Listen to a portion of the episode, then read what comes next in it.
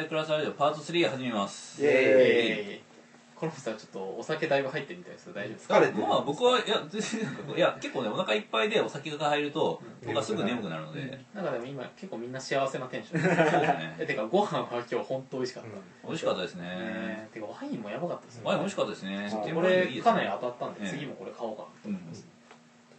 とりあえずはい昨日 IKEA 行ってきたんですよあはいーあの初そういえ IKEA ばあの初 IKEA ですうんでなんかコロンブスさんは IKEA 行ったことありますかあの大阪の IKEA ですよねはいあ行ったことあります行ったことありますなんか難波とかからバスがあるって言ってたそうそうですね無料で出てるんですよね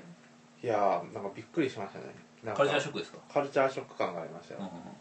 いやーだからあれはだから昨日もつぶやいてたんですけどコンピューターの中に入っている気がうんうんうんして、あで僕なんかそのつぶやきがあまり理解できなかったんでちょっと説明してほしいなと思ったんですけど、だなからんかインターフェースがどうって話ですよねだからなんかグラフィカル GUI みたいなもんなの、うんグラフィカルユーザーインターフェースみたいな、ででもだからだから普通だからうちらは使いやすいように部屋とかを並べるじゃないですかうんでなんかそれがでも実際はそのなんかアプリケーションとかの構造っていうのは何もわからないじゃないですかでそのどういうふうに並んでそのアプリケーションが作られているのかわかんないんだけど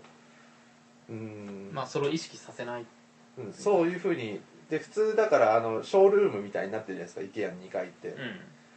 でもそれそれを1回階層を降りるとっていうかなんか降りるとその内部が全部あらわになってるみたいなえっとそれはなんかその商品棚ってことですか商品棚っていうかあの倉庫ですねはいはいあーああ最後にありますね、はいそう最後の倉庫とかうん、で結局なんかだから全てのものっていうのはなんかもともとデータベースのデータとして存在していてそれをどういうふうにしてなんかアプリケーションにしていくかみたいな、あ自ーへ自分のす使いやすいようなだからアプライあだから適用、うん適用させていくかみたいななんか僕のな考えだからその同ポンド式で言ったらはい2階が物語ではい1階がデータベースですよそうなんです、うんデータベース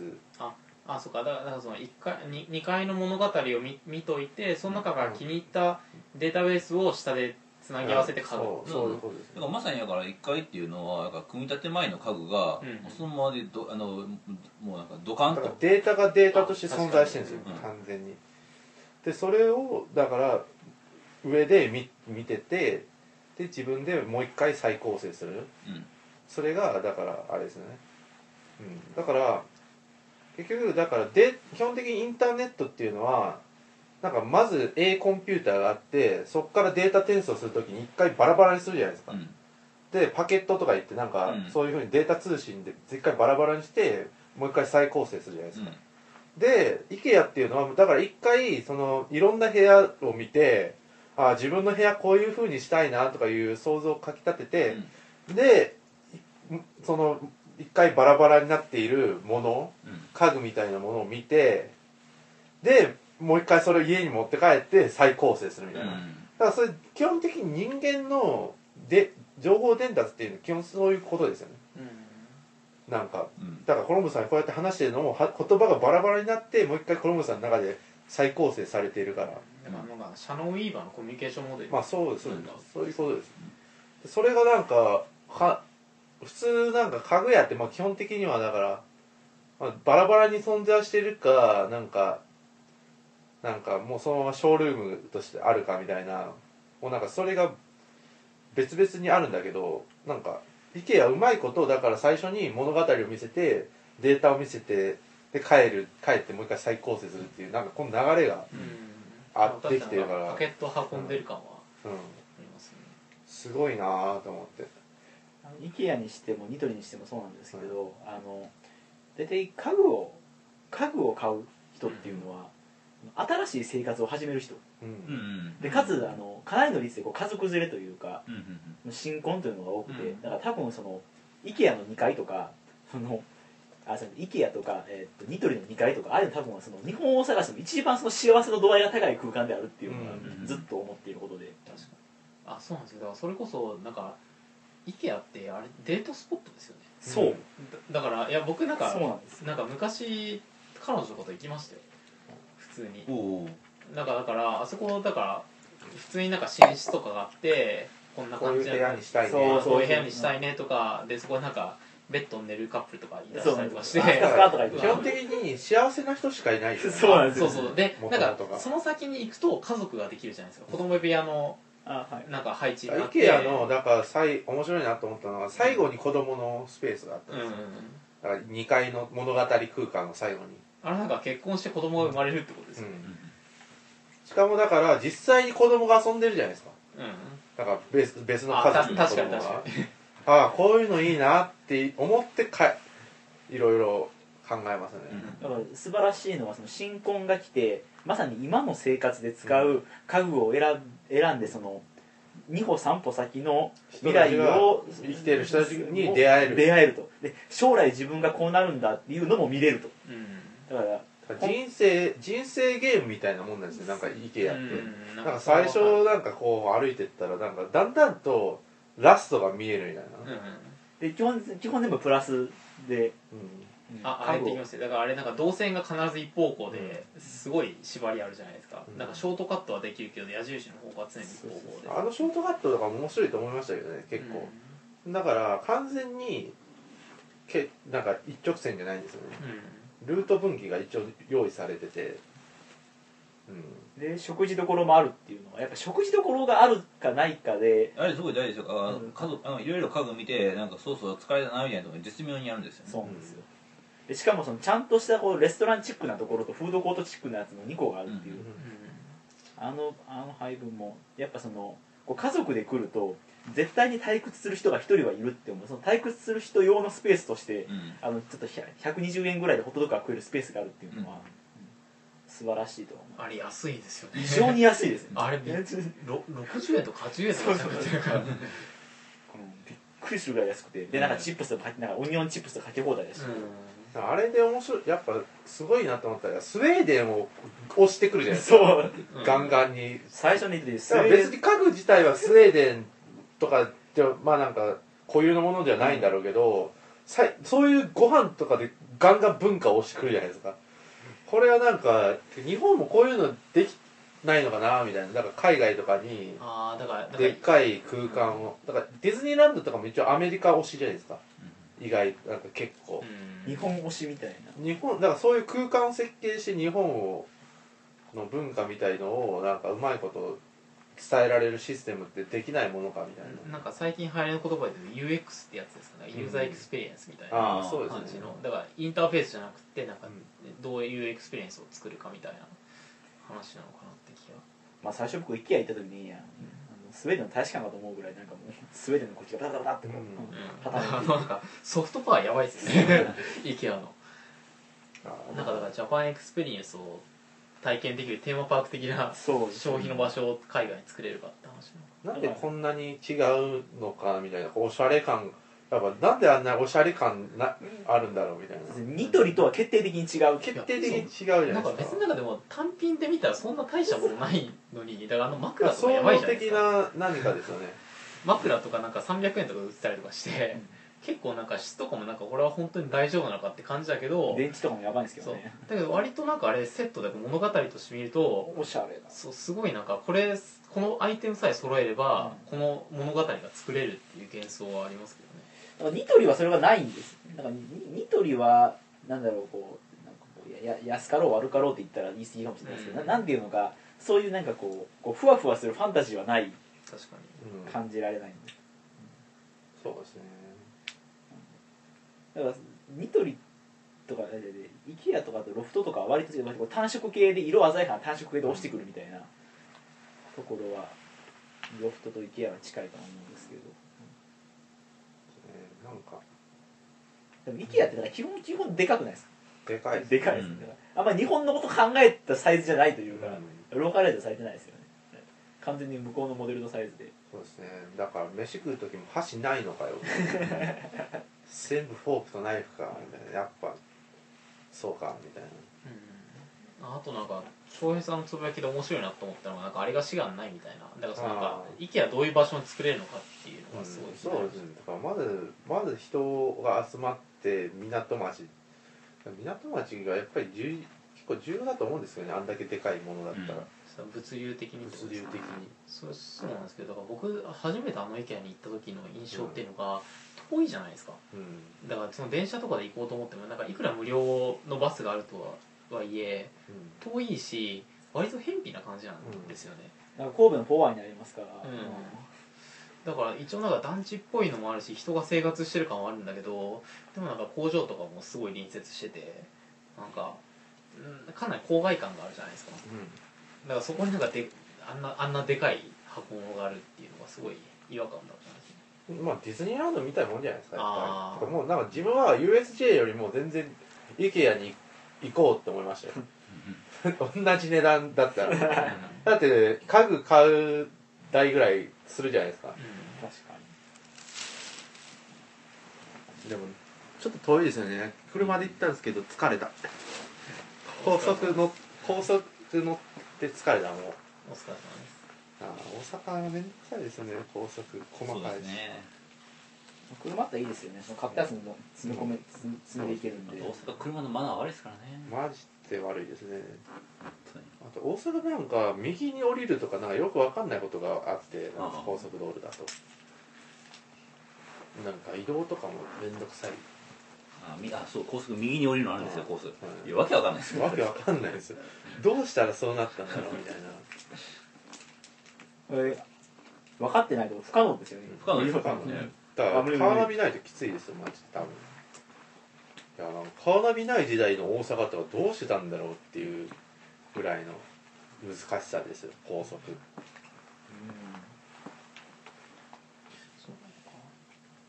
うん、まあそういう生きにくさとかって言えば僕なんか来年から東京行くじゃないですかはいはですけどっていう話はラジオだと多分初めていうんですそうねこの話をするのはまあでなんか今だから僕は品川にうちがあるので大変あお疲れ様ですあ髪切ったお疲れ様です シェンバーさんです、はいどうもあなんか今もう収録してるんですけどこのまま話つけちゃって大あ丈夫んでまこれユーストリームで中継あ入りれまますすはいどうぞ食べてくだはいどうぞすこかれあですそのは話とかしてても大丈夫ですかはいあもう話とかあ全然いいですよ並んで買いましたおおあここねはいはいあどうぞっていう感じであのまあ来年から東京に行くわけなんですけ ど 僕もさりげなんか東京行っちゃうんですよ知らなかったですかあで今なんかちなみにシェンノンさんが、えっと、新たに加わりましたでえっとなんかそうなんですけどだから僕品川にうちがあってその東大の本業本校キャンパスに通うんですけどなんかどうやって通おうかとかっていろいろ考えた時になんか車とか原付とかチャリとかいろいろ考え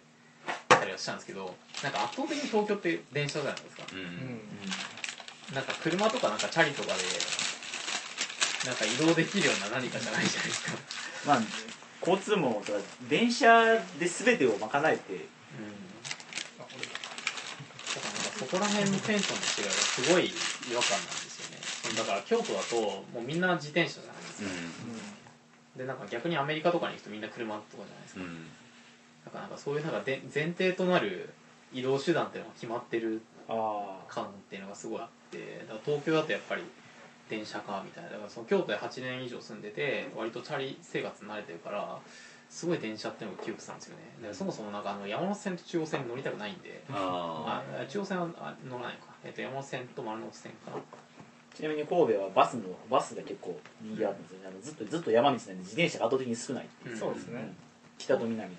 まあ東京ってなんかでもイメージですけどなんか平地が多そうなイメージありますけどねあまあそれは関東平う野なんんですよでねそうだと思うそれ意外と東京は坂あるんですよ渋谷とかううんうんんなんか結構なアップダウンですよなんか、うん、そうですよね若者の街ほど坂が多いんですよねうんそうなんです原宿だから逆にその坂の歩きにくさを若者の街のイメージでよくしたみたいなだからう道道玄坂とかよく言うじゃないですかうんだ代から官山とかいや本当にだから結構だから自分のチャリで学校行ってたけどいやしんどかったですね意外とうんあーそういえばこの前のあの関西クラスターの総会あじゃないわあの友の会の総会の時の場所が目黒かどっかにあってあの時も結構坂を上がった記憶がおおめ目黒めあい恵比寿じゃないですかあえ恵比寿でしたっけ恵比寿ですあそう恵比寿かすいません目黒は僕が買っていたところだえあそこ自分は行ったけど、うん結構アップダウンを経験した記憶がうんそうですよねまあだからあなんれかもそ目の黒だったか東大までチャリで1 0キロぐらいなんですけど、うんなんかいやチャリで1 0キロ結構遠いですですよねうんだからその京京1都とか時なん間ぐらいかかりますよ多分ですよね3 4 0分じゃ終わんないですよねだからなんかその Google マップとかで最近いいルートルートないかなって調べてるんですけどなんかどこ行ってもこれはしんどそうだなみたいなとこを通過するんですよだからちょっとやっぱねなんか電車乗りたくないけどうんあれはどうですか電気自転車電気自転車ああでもありかもしれないてかでもそれだったら普通に原付とかもあるじゃないですかでも電気自転車だとこあれじゃないですかあれランニングコストかからないですああ確かあと電自転車のところに止められるから、にうん結構ああだから割とそういうのマジで考えるようになるかもしれないですね、あ電気自転車はちょっと考えますよねなんかもうあれ自体が重たいらしいですからねまあそううんそうですねだからどこまでかもうちょっとなんか進歩したら技術がうん買おうかなっていううんっていうのをちょっと今思い出しましたいやーもうこのそうですね車が便利だなっていうのはうひしひしとうんもう寒いですしねそうだね車って個室ですからねう、ん移動するん確かあそういやあの全然関係ないですけどあれあれなんですねあのブラックパストの人たちって冬コミダメだったんですねに朝がそうなんですかはい落ちたって言ってましたえよ、ー、残念ですねそれガチで残念ですねまあでもなんかどっかおか、ままあ、ぜひお貸してくれみたいなとこ楽行はっできるし、うん別に多分普通に行くだろうしね、うん冬コミ果たして僕は行け行けるのかどうかわからないからホテルの予約が取れなくていつの間に自利になっていくっていうパターンですうん、うん、そうなんですよねっていう感じでまあなんかあの新たにシェンロンさんが登場したんですけど、えっと皆さんこの頃ど うですか最近どうですかこの頃ですねこの間見た映画が自分の中ですごく衝撃を受けたという おーそれはあの窓マギと霧島の話ですねそうですね完全にえー霧島は部活やめるって今更ながら見てですねうん遅えよとなんか見たかったんですけどもう終わってますよねえっとね来来週今週からやりますまたあ大阪へでーうんそれ遅えよと今更狼子供じゃねえよとか言ってるらいや誰のことでも ないみたいな感じでまあ今更霧島を見てですねこれはす ごいとっていうかこの3日間ずっとこのそのことを考えているというなんあかーすごいいい映画でしてへねそれこそ本当にね、まあ、先週窓かまぎか見て、うんそれしあの本当に全く真逆の話なんですよねああまだかで「まどかマギカ」ってものすごく典型的なデウス・エクス・マキナものじゃないですか、うん最後に神様が出て全部の秩序をあの、はい新うん新しい秩序を構成して終わるっていうで全く逆であの霧島部活やめるってよっていうのは霧島っていうのがあの学校ヒエラルキーのトップにいたそうで男なすんねですねでバレー部のやつでもうインターハイこいつがいればインターハイ確率だみたいなぐらいのトッププレイヤーでなおかつクラスのマドンナと付き合っているっていう、うんその男が突然部活を辞めたっていうところから物語が始まって、そうするとそのどんどんその中に存在していったそのスクールカーストの秩序がすごく揺らいでいくんですようんでそのそのクラスのマドンナであったり、まあ、そのバレー部のメンバーであったり、うんそういう人たちがどんどんそうやって困惑をしていって、うんっていうのがものすごくリアリリアルにこう自分の高校時代とかをこう振り返ってああーこんこんな辛かったっていうことをこう思い出させるっていうすごいすごい映画ですね。あー霧島は自分見てないんですけどみんな見た人が言うのはあの中で自分はどのポジションにいたのかっていうのを考えさせられるあで絶対どこかには自分がいるんですよねあなるほどねっていうことを言われますねそうですねあ同級生ですよ同級生っていうかだから自分だからどちょうど霧島浅井亮はあれですよあそうだよね同学年あそうかええまあ直接な友達じゃないですけど友達の友達ぐらいですうね、んあのカワンゴさんが言ってたけどその霧島部活やめるっていうのパロディーがもう抽象化されすぎて 分からなくなってきたうんまあそうですねいやでもやっぱそのキャッチコピーとしてなんかすごいううんうんいやあれはそうですまいっていうか、うんだからあの後にすごいあの多分あのすぐだったと思うんですけどその小説が出た後にまあ鳩山が総理辞めてまあ、中間文集の、えー、特集の名前が鳩山総理辞めるって週刊文集です早 ねいま確だか映に画構えですよね、ええそうですそれは早いえーでもそんな面白いんですねあれは本当面白いですえその、えもう一回リバイバル上映っていそうですそうですうのはえと東宝とかやってます東宝シネマスとか東宝ではやってなくて結局やるのはシネリーブル梅田ですね来週から微妙に撮るいや面白そうなんですよねだからあれあれですよなんかウィークエンドシャッフルはいはいうんとはい、かであれすもごかったですねすごいもうなんか5週ぐらいやってましたねあそんなにれ そんぐらいやってたぐらいの感覚ありますね いやまあだからそれぐらいだからねやっぱりそういうスクールカーストというか学校的リアリティっていうのがいかにこう日本人の心を打つかですよ、そう学校学校リアリズムみたいな、うんどうしなんかあれですよねうん山上とかも基本全部それですからそうだからまあそれぐらい学校的リアリティをすごくうまく作った優れた小説ってことでしょうねあれはなんかそれこそマサチンも書いてましたよねうん書評みたいなの書評じゃないやなんかそう映映画画表表をおー確か書いてて、大沢正先生ですかね、大先生ですあれ大あれすごい面白かったですよおー話し込まれてあ小説の方ですけどうんあ最近なんかマサチ朝日新聞かなんかでああこ結の前構いあろいろの書いてるじゃないですか書いてま書したね評集みたいなの出ないかなとも思ってるんですけどうね、んいやあれ出してほしいです大沢さんだからその、えっと、なんかすごくコンパクトに何かをまとめるとか得意な人なんでめちゃくちゃいやそうですよいやだからなんか僕が初めて引き込まれたマサチ系の本って、えっと、割とベタですけどなんかあのなんだっけなんかこれから正義の話をしようみたいな話ああはいまあ完全にあれはサンデルモンパクリですけどそうそうだけど最初にあのなんだっけ7月のセミですかあ8日目のあ、セよミくの間違 えた。セミの話があってそのなんか書評っぽくこういう話でとかっていうのを書いてるんですけどなんかあれがすごいやっぱ引き込まれるんですよねへー冒頭の文章がなんかそういうのうまいなって気がしますけ野沢さんね、話まとめさせたら ね、どなんかなんかそれだからそのあのすごいいいんですけどやっぱりだから批判もすごいいっぱいあって、全て同じ話にしてしまうみたいな、まあ確かに、だ第三者の心境ですそよう。だからマサチロに全部持ってっちゃうっていうか、まあ大川主に記憶関係の人に言われてたんですよね、うん大沢さんはいつも自分の枠組みで全てをあ解釈してしまうのでっていう、でもまあだからでもそれはやっぱりすごい優れた能力なんでうんぜひこれからもあの能力に続けてたんでだからなんか入り口にはなるなって気がしますなりますねだすかごいなりらます実際僕ともすごい不思議なキルスとかアイコンたくさんいるんで、うんだからすごい不可能性の時代とかもかなり入り口になった感はあってねなんかそういうところからまあちょっとずつマサチ離れをしながら違う人の言説も拾えたらいいのかなみたい野沢さんもなねあと読んだ本あるかな、まあ、それこそさっきのパケット話の女がネットワークはなぜつながるかってそれ僕持ってますよ。おうこれいい本ですよねはい、あの、この、このシリーズで、あのなぜコンピューターは動くのかと、なぜプあログラムが動くのかはいはいとはいあーあれもいい本ですねあのシリーズがすごくいい。これはだからそのネットワークまあって要するになんか今そのパソコンとパソコンがつながってそのパケットのやり取りするわけですけどあれってなんか実はものすごい大変な作業なんですよねだからいちいちだからその回線があてかその間違ったパソコンに届かないようにとかそのだからちゃんとなんだろうこのパソコンって ID しなくちゃいけないから、それをいちいちチェックしてからパケットを送り続けてみたいなのとかやっててだからそれの仕組みを全部書いてる本ですよね、二重三重にこうレイヤーがあって、うんまずそのこの物理的にこうコードでつながってるパソコン同士のプロトコルがあってそのその同じネットワークにいるプロトコルがあってみたいなネットワーク、うんネットワーク同士のプロトコルがあってみたいなそのなんか OSI モデルそうですねな7層ぐらいなんかあるような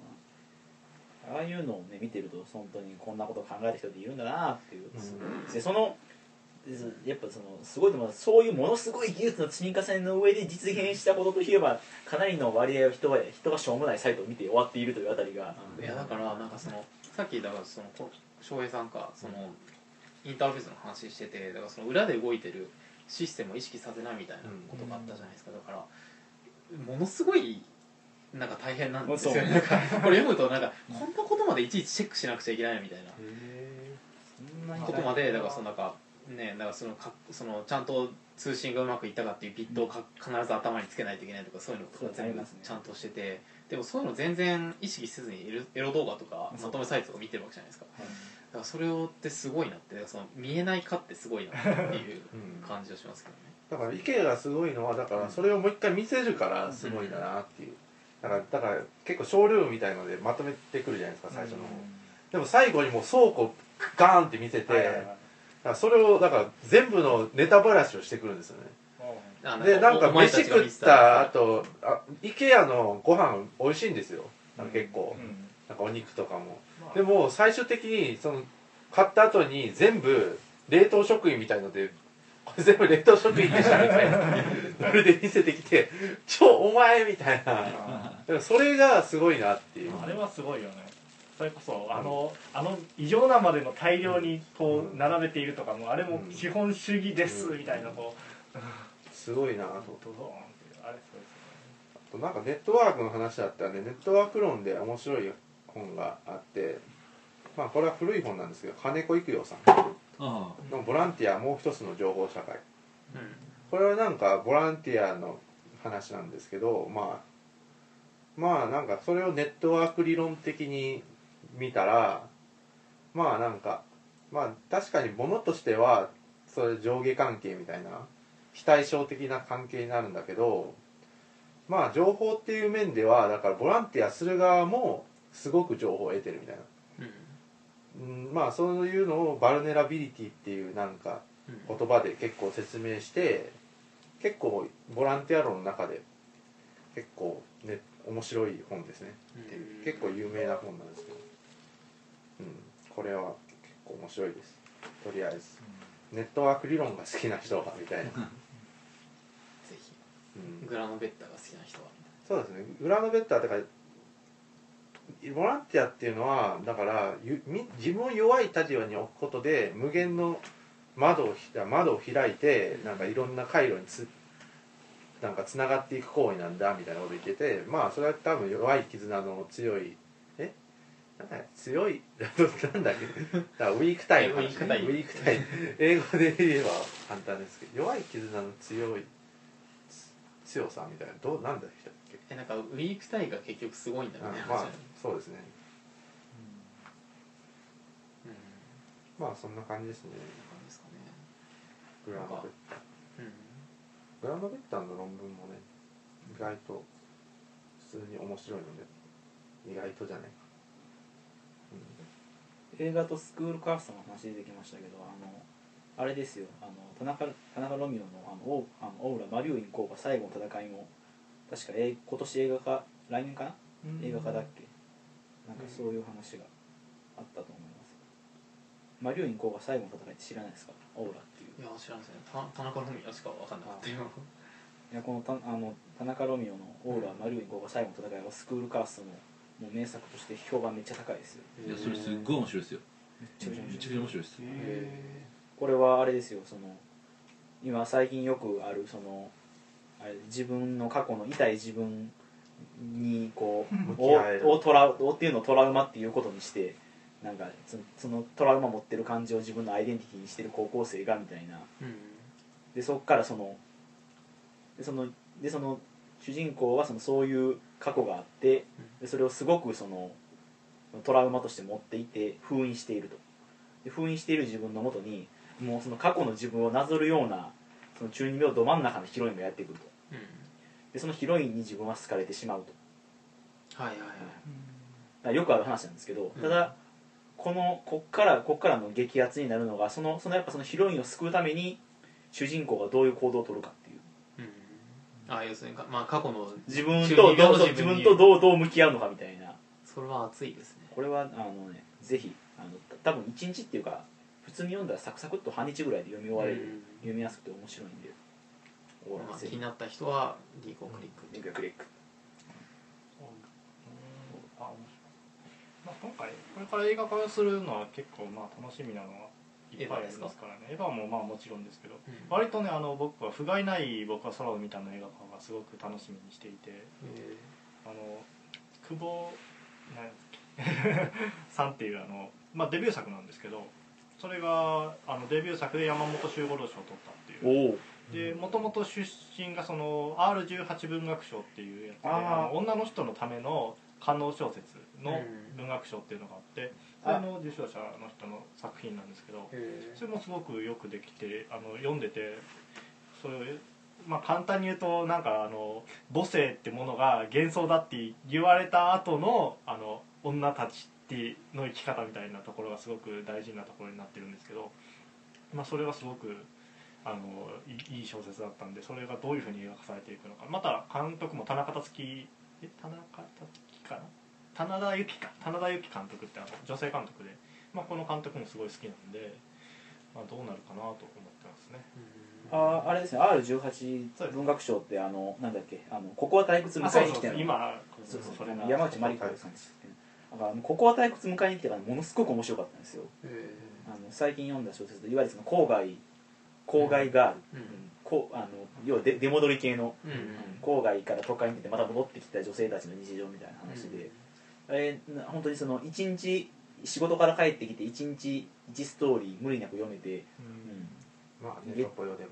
月金で読み ネ終わ っトてプロでもえねネット声どうなんですかいやまあネトプロでも、あやるんですかここは退屈迎えに来てはあれは名作だうん、大絶賛ですねえ面白いです表紙もねおしゃれですし、ね、ううん R18 文学賞って結構面白いなんんかあれはすごいですねうん、チェックしてみようかなやっぱりそれこそラノベのって一応性描写ってアウトじゃないですか、うんまあ確かってにことで考えるとそこからこうはみ出したいって人が出てくるとそういうところそういうところに書くしかないっていうところでそういうところに才能が集まるみたいな、あのちょうどファーストが出た感じにすごい近い感じがしますね、そうなんだでもラノベで性描写がダメっていうのはでもでもあれですよねあの逆に言うともうあのエロって割り切ってるようなラノベチックやつとかもありますよね、まあもはや感動そうですよね正直あの最近一番笑ったのはあのあれですよ野球部のマネージャーがもし野球部のマネージャーがドラッガーを読んでもダメということに悟って肉体で勝負に出たらな んですかそれはそんな感じのタイトルのやつそれあれあれは爆笑しましたなよんかデータベース2つぐらい聞いてるしドラッガーを読んだところでどうにもならないと分かって肉体で勝負に出たらねそれって多分だからあれですよねなんかそのソフトオンデマンドかなんかが出た AV とかをさらになんか流用しつつみたいな 超アクロバットな感じですよねいやーそっかそっかっていう感じで多分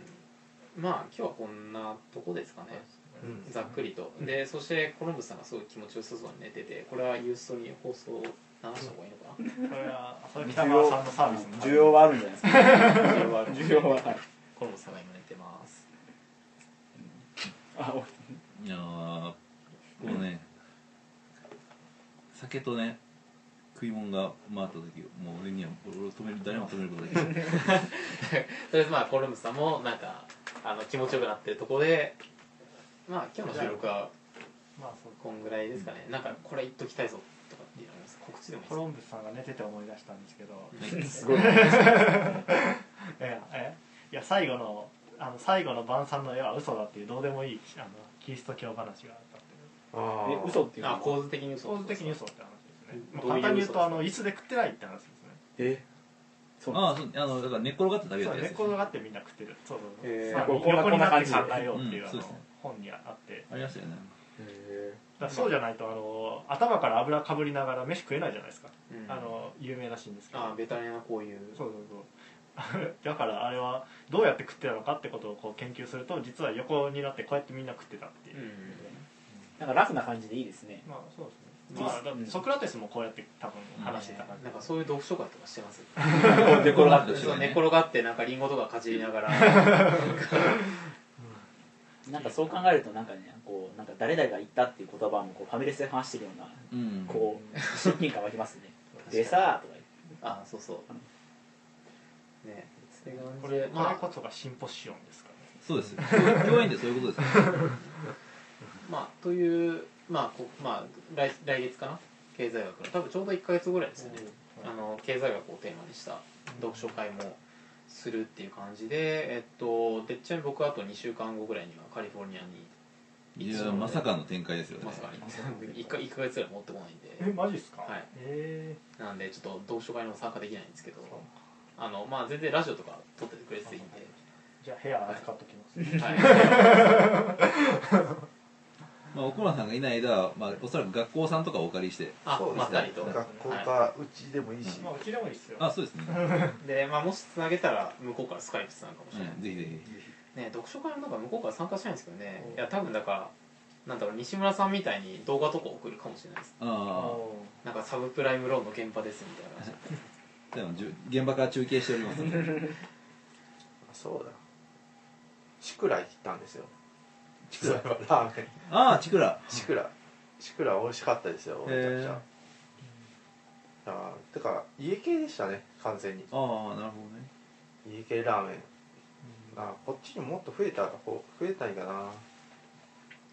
家系ってどんなやつでしたっけ二郎系ですよねああいや全然違い ますロブさんあんまりもできてないですそうなんだ二郎二郎はかなり家系は基本的にこういう感じなんですよえっ、とドロッとして魚介とか醤油豚骨であーはいはいでほうれん草があってあーじゃあかなりこ、うん昔のめちゃくちゃ古典的な凝ってですね感じのあ凝ってあーほうれん草とかえー、また先祖返りしてんだうんいやでもめっちゃ美味しいですようーんあれですようーんと立命の方ですねなるほどえー最近今度いつか二郎にチャチャレンジしようと思っこて二郎今度二郎インスパイア行きますか二郎インスパイアね行こうかなと思ってどこがいいですかやっぱ関西ありますよ京都夢方かなんか夢を語れ系ですね世界規模で考えるか、まあ、そこからいまた近所にできたうさぎ屋っていうところがあうさぎ屋が美味しいっていう評判ですねですよねなんかでここの頃滋賀と京都のラーメン本買ったんですよ、はいはいはい、もうそれもうテンション上がりまくりですね 最近まあなんかラーメンラーメンツアーしようみたいな話もしてましたもんね、うんそういえばなんか「リーフっていう雑誌あやっぱあはいのあのそれ感じですなんかこの頃べなんかこの頃京都でめちゃくちゃ売れている京都の夜カフェうんあ88みたいなのとかを作ってるとこですね、京都手帳とかも作ってうあなんかラ他のラーメンウォーカーとかいろいろ見たんですけど完全に